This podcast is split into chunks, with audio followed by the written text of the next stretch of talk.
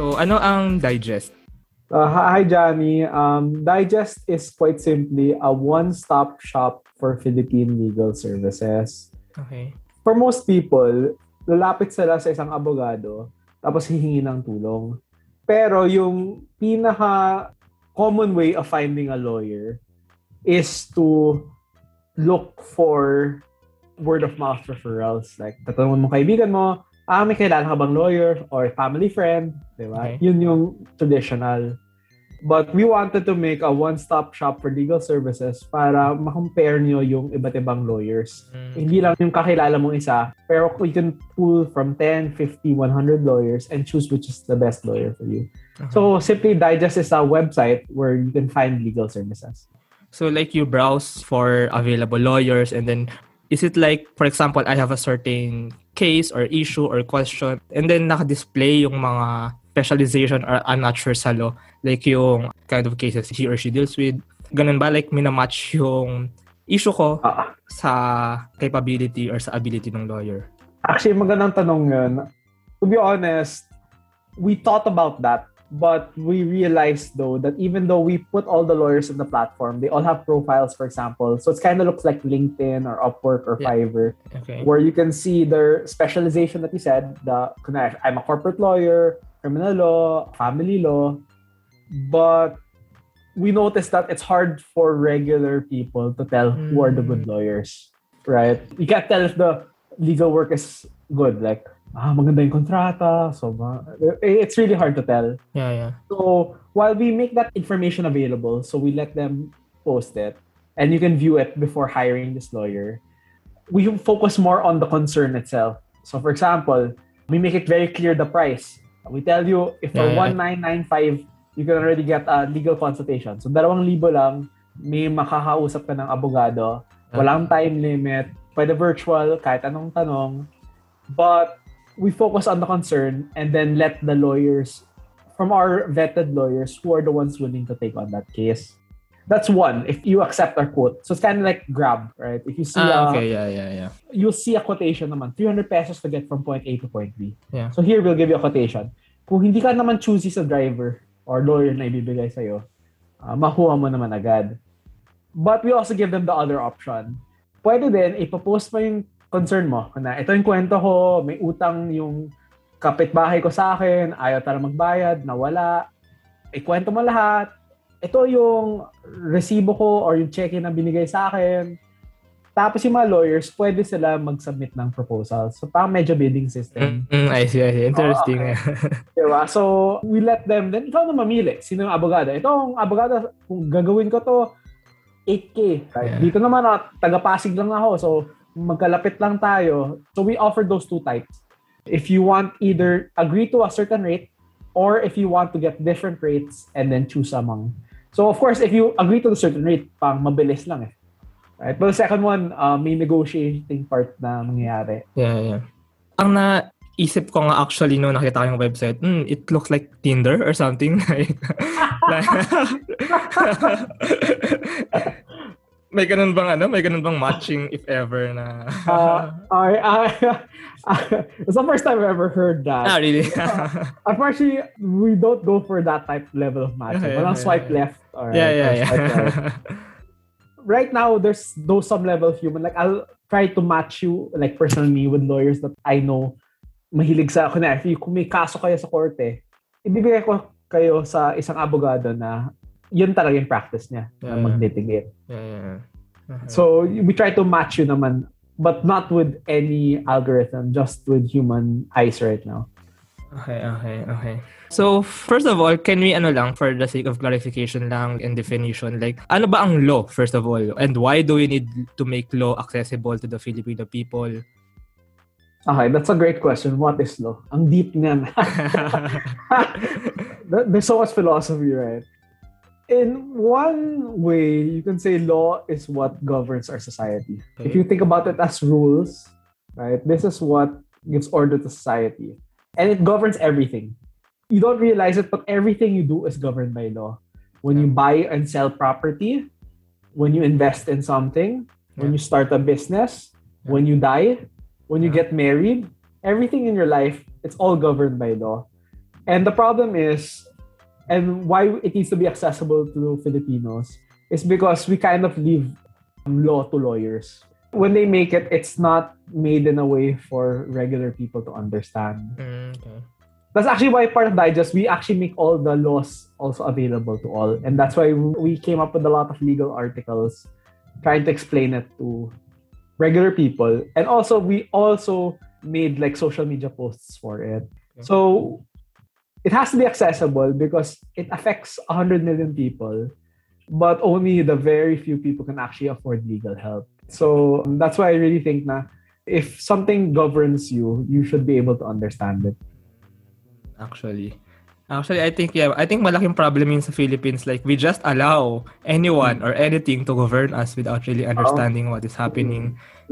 I think it's basic, I think it's a basic human right or a basic responsibility for, like, the government or the governing body to make every citizen know or be able to access law and probably legal education.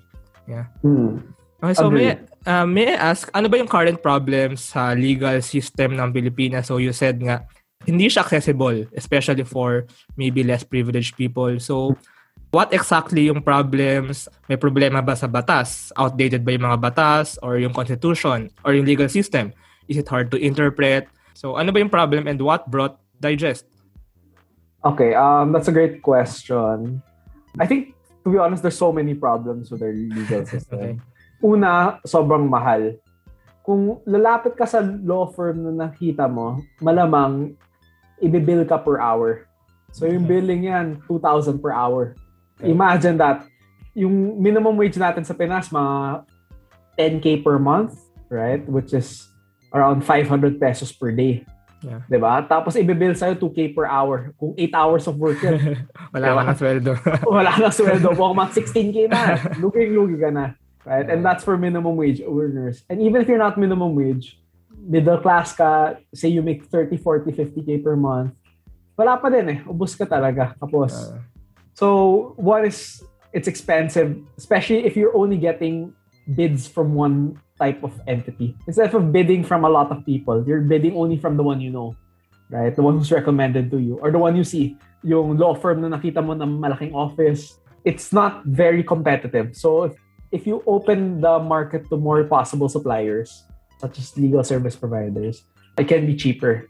And we also think it can be cheaper because if you start any business or any agency, malaking bagay yung overhead costs mo. ah, The yeah, fact that you have an office, di ba? yeah, yeah. You pay 15, 20, 30k. Tapos may staff ka, may electricity, utilities, lahat. So, y- syempre yung cost na yun, eh, pinapasa sa tao. Mm, Right? okay. So, it's why we know that it can be cheaper if we push also digital lawyering. So you have more choices and the cost of delivering that service for the lawyers are also cheaper. So they can pass on some savings to you. So we wanna solve that yung kung gaano ka mahal yung lawyer. Yung second part, the problem is si, I touched on earlier, the accessibility. Pansin natin sa Pinas, mahilig talaga tayo sa internet. Lahat na bumibili sa Shopee, sa Lazada, yeah, yeah. kumikaya na ba? But normally goods pa lang yung nasa available online. Normally yung services pa medyo watak-watak. If you go to mga startup, I think it's Anderson Horowitz, they say na service marketplaces are the future because goods pa ang na-solve na ng Amazon, ng Shopee, Lazada. yeah, For yeah. service providers, pang very different yung model eh. Kasi you're not just comparing one lawyer is not exactly the same as the other. Normally, when you go with a service provider, pang trust, kailangan may tiwala ka sa abogado na tutulong sa'yo. So, that's the challenge that Digest wants to solve. How do you build trust among strangers? Ginagawa na natin, actually informally sa Pinas eh. Diba sa Yeah, yeah. Facebook, hanap-hanap, Google, Google. I Informal mean, search, search, sino, di ba? Yeah, yeah. Pero walang dedicated para sa isang profession. Nakita na natin sa medicine, may telehealth na. 'Di ba? Pero sa mga ibang industries, pang kulang pa din. Especially for us, for lawyers. And actually, same pala siya sa like Grab and sa Airbnb. Like, ginagawa mong peer-to-peer, but yung peer in one side is yung customer and then one side is yung service provider. So, Mm. but now Digest is just a different domain, like law services. Agree, peer-to-peer. Yeah. Right? yeah. From direct from lawyer to client. Okay, yeah, yeah. And maybe we know, ano ba yung other features ng Digest? Kasi, so, first yun nga, you connect potential clients to lawyers and then nakita ko sa website, you also have this archive ng cases. So can you tell about lang ano ba yung mga features ng Digest and what can users, I mean, how can they benefit really from Digest? First is the connecting lawyers with clients. Yeah. Okay. So pwede ka na makahanap ng abogado. Two is, as you saw, we have the full collection of all Philippine laws and decisions. So kung gusto niyo may bagong train law, mababasa nyo. Pwede nyo kayo mag-copy Okay. ng law. To be honest though, mas interesting yun talaga sa lawyers or sa Ah, law students. Medyo sa side ng lawyers yan. Kasi yan yung, Okay. yan yung kabuhayan namin eh. So, it's a tool for our side to attract also lawyers and law students. The third is, may list kami ng electronic contracts. Minsan kung nagtitipid ka talaga or kailangan mo lang ng template, may templates na naka-upload sa amin.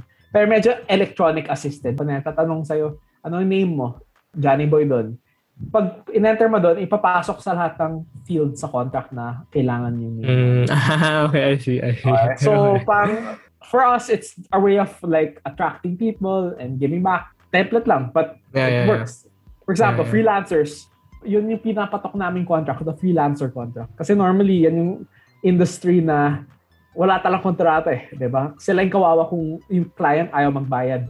So that's yun yung third service, yung contracts. Yung fourth, we give mga legal resource materials. So we share some articles just to help people. And of course, the benefit for the platform is it draws people to our website. For an extra question lang ah, so binanggit mo nga yung like some kind of automated na filling up of the template or the contract. Possibly very ideal pa, pero like ano yung extent that law service can be automated? Like we have AI nga ngayon, like ibang jobs na o-automate na. So sa law services ba, meron bang certain features or certain services na pwedeng ma-automate? Uh, that's a great question kasi they say na like AI is eating the world. like it will transform everything. The end of lawyers.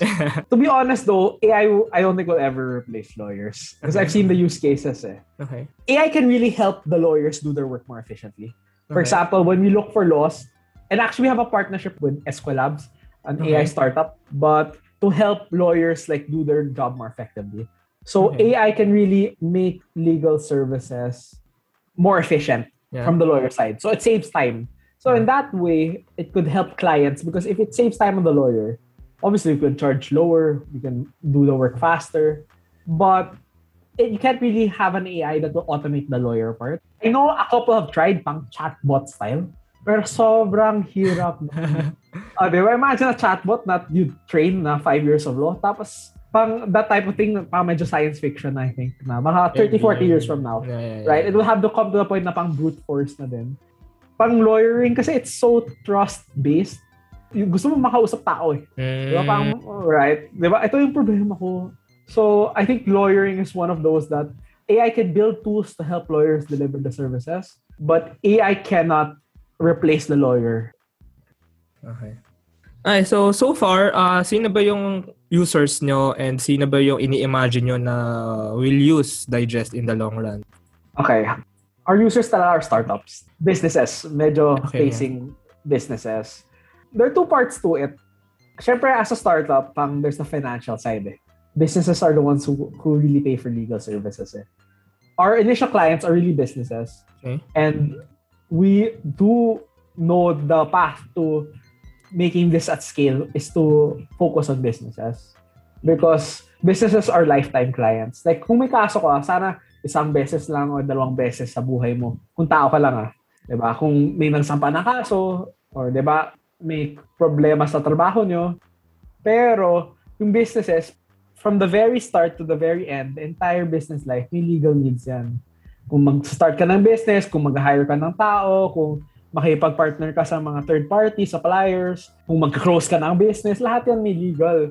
Kung magtatayo ka ng foreign corporation. So, businesses are really the ideal clients. In the sustainable side, we want to focus on that. But of course, we recognize na there's so many people that need help. Kaya actually, we offer free consultation naman. Up to three questions. Mm. Parang hindi pwede abuso. Right? Pero, okay. there's a vision I have that legal aid will be coursed through our platform, but it will never be our primary source. So we really want to focus on the SME market. So like for sustainability of your of revenues, you're aiming at the startups and SMEs. And actually they also need that kind of service. So I think it's a win-win. Mm. Yeah, yeah, yeah. Mm. yeah. Diba? Okay, um, so can we go sa motivations ng Digest? So first of all, we all know that you studied law in UP. So mm. meron bang relation like did you think of making Digest while you were still studying law? And maybe can you share about some of your experiences as a law student in UP? Like ano yung nag-motivate for you to build Digest? That's a great question, uh, Johnny. Um, actually, I started Digest while we were still in law school. Okay, so the crooks really came in law school. When you're a graduating law student, all of us are required to render one-year service in our legal aid program. So, mm-hmm. two subjects yon called Office of Legal Aid, OLA 1, OLA 2. So, UP offers that system. So, every law student UP has to go through that. And you'd be surprised, there's so many people who go to UP asking for help. And I noticed like this was UP already supposedly the we were the premier uh, like university, right? What all people always say. But our model was so outdated. Like there were so many clients who went there and that they were not accepted by UP. Okay, because normally we do not accept if you are not indigent, meaning you're not the poorest of the poor. Mm-hmm. Right? Like if you earn above 15,000 per month, baka hindi ka qualified dito. And yung okay. mangyayari is we'll give you a piece of paper na kung saan ka pa pwede magtanong. ba? So pupunta ka pang malayo, mag-interview ka, dadaan ka one hour process, tapos babalikan, hindi ka pa makakuha ng sagot agad-agad. Pambabalikan ka, like maybe after a month, two weeks to a month. Nalala ko, ang tagal para lang malaman mo kung tatanggapin ka ng UP. So I was like, oh, grabe, this is such a wasteful process to be honest. Pang ito talaga yung, don't you guys see the lines and the people coming here and like sana ma-resolve, you could do that digitally para alam mo na kung pasok ka na hindi or move on mm. agad. Hindi ka na mabiyahe galing sobrang layo. Yung ba doon galing malayo talaga eh. 'Di ba? Dapat alam ng tayo yung guidelines na we won't accept cases kunwari mm. or we don't accept these types of cases. So I noticed that clients would have to go through so much hoops just for a chance at having a law student represent them. So hindi pa lawyer. I may supervising lawyer kami. Pero one over like 10 to 15 law students. So the one who really be assigned, and we appear, ah, we can appear in court as law students. Pero syempre iba din kung kausap mo na yung licensed lawyer with some experience already. And who's focused in our case? Kasi as a law student, iniisip mo lang yung makagraduate, may finals ka, may studies ka, will try hard, pero hindi ka pa in that state of mind na this is my vocation where I have to help people. So that was the experience that really made me think that, ah, okay, we should move to legal platforms because these are what's done abroad. Like in the United States, the UK, Singapore, Australia, legal technology is such a big thing. What we're trying to do now in the Philippines was done in the US 15 years ago. 2005 may ganong platforms na sila. Ngayon pa lang nag-attempt dito. So actually yung main technology na in-integrate mo since you found out that problem is first yung digital platform, digital mm. legal platform. And second yung decentralization kasi nga it's more of peer-to-peer like mm. less of the establishment but more of like directly connecting the client and the lawyer. Mm. So I think yeah, it's more efficient. Yeah. Mm-mm, agree. Kaya we put that infrastructure and then we give them a messaging system. So even when the system is being delivered, they can interact. So they can chat, they can attach files. And when they're done, they can also pay immediately. A pain point kasi for lawyers is, syempre any service provider, normally nag-render ka ng service tapos binabayaran ka pagkatapos. And syempre minsan mahirap mangolekta bilang lawyer. Kahit yung mga monthly billings, ayaw naman magbayad agad yung client unless pang may nagawa ka recently. So parang may cash flow problems. Like sometimes we could give it cheaper basta we know na sure na makokollect at makukuha agad. So yung payment ba is laging per hour or meron bang parang per case, ganun, per project ah, or whatever? Okay, that's a great question. Standard practice in the Philippines is really per hour. But us, we try to make everything fixed cost. So like, ito yung overall na babayaran mo. Like, we'll say 30K, lahat-lahat na yon. Ito yung milestones.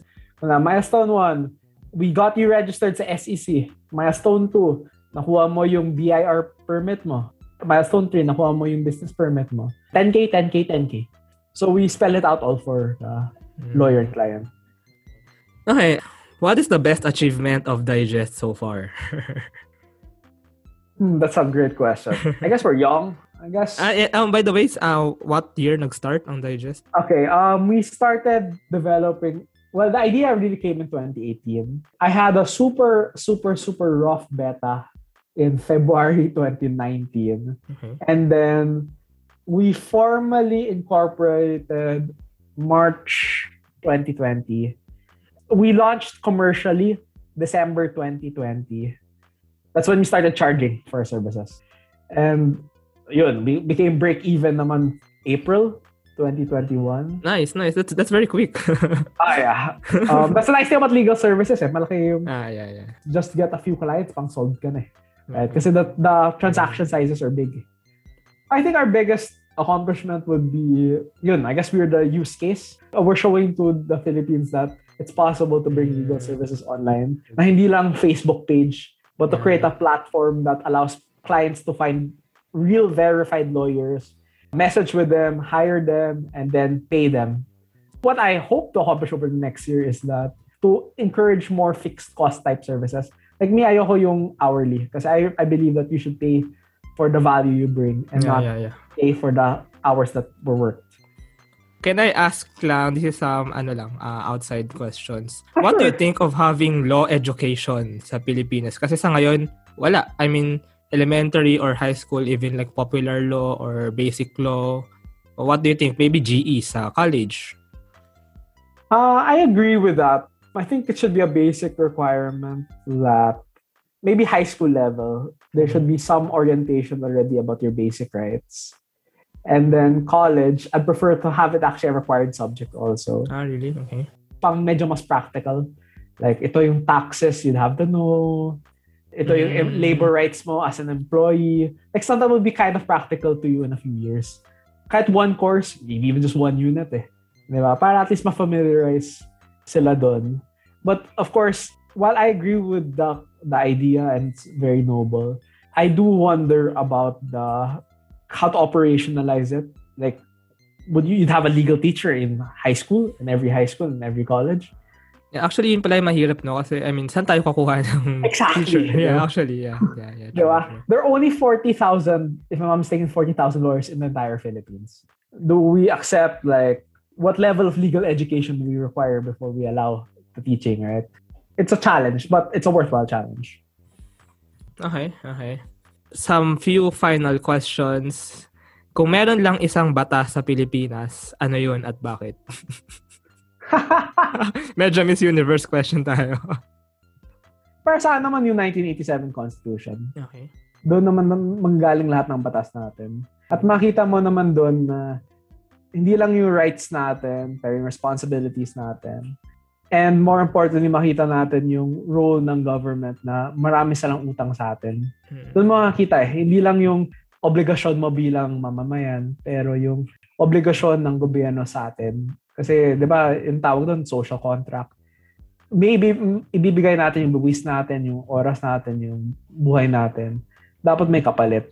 Yun actually yung problem, oh. Mal- malaking problem because we are actually in a social contract. We give our taxes, but we don't know why we are giving it. Exactly. Agree, Johnny. Pang me- medyo Republican na ako when I'm in the Philippines. I'm like, less tax. Kung wala kayo may bibigay, wag na tayo magbayad ng buwis. yeah, yeah, yeah, yeah. Ang nangyari kasi parang ano siya eh, responsibility. Pero anong napapala natin? Oo, tama. Di ba hindi sulit yung pagbigay natin? yeah, yeah, Di ba yeah. sana may nakuha tayo. eh. Hindi. And the problem is, hindi natin na-realize yung ganun nangyayari. Okay, so, ano ang pinaka-weirdong law, batas na na-encounter mo or nakita mo ever? Okay, ang weird at yung natutuwa sa law school, alam to lahat ng lawyers at law students, you can actually kill your wife if you find them in bed with someone else. Hmm. And yung mas weird pa doon, kasi pang very old law yan ah. So you can kill your wife just because they slept with someone else. I mean, of course, mabibigat na bagay yun, pero pang to kill them, di ba? And Yeah, wala yeah, kang know, of course. penalty, like, uh, you won't go to jail for that. Ang, ang lala naman nun. But the thing is, the treatment there is different if you're a male and a female. If a woman cheats, it's called adultery. Okay. But if a man cheats, it's called concubinage. And the Okay. standard is higher for women. So long as the woman cheats, kawawa na siya. If she can go to jail. But if the man cheats, doesn't mean that he can go to jail. He can only go to jail if he does it under scandalous circumstances. So, it depends on how people judge that. But I guess if you do it in public. But diba, parang, for me, it's weird na we have this treatment that the gender would really Yeah, matter. yeah, yeah, actually, yeah. Right.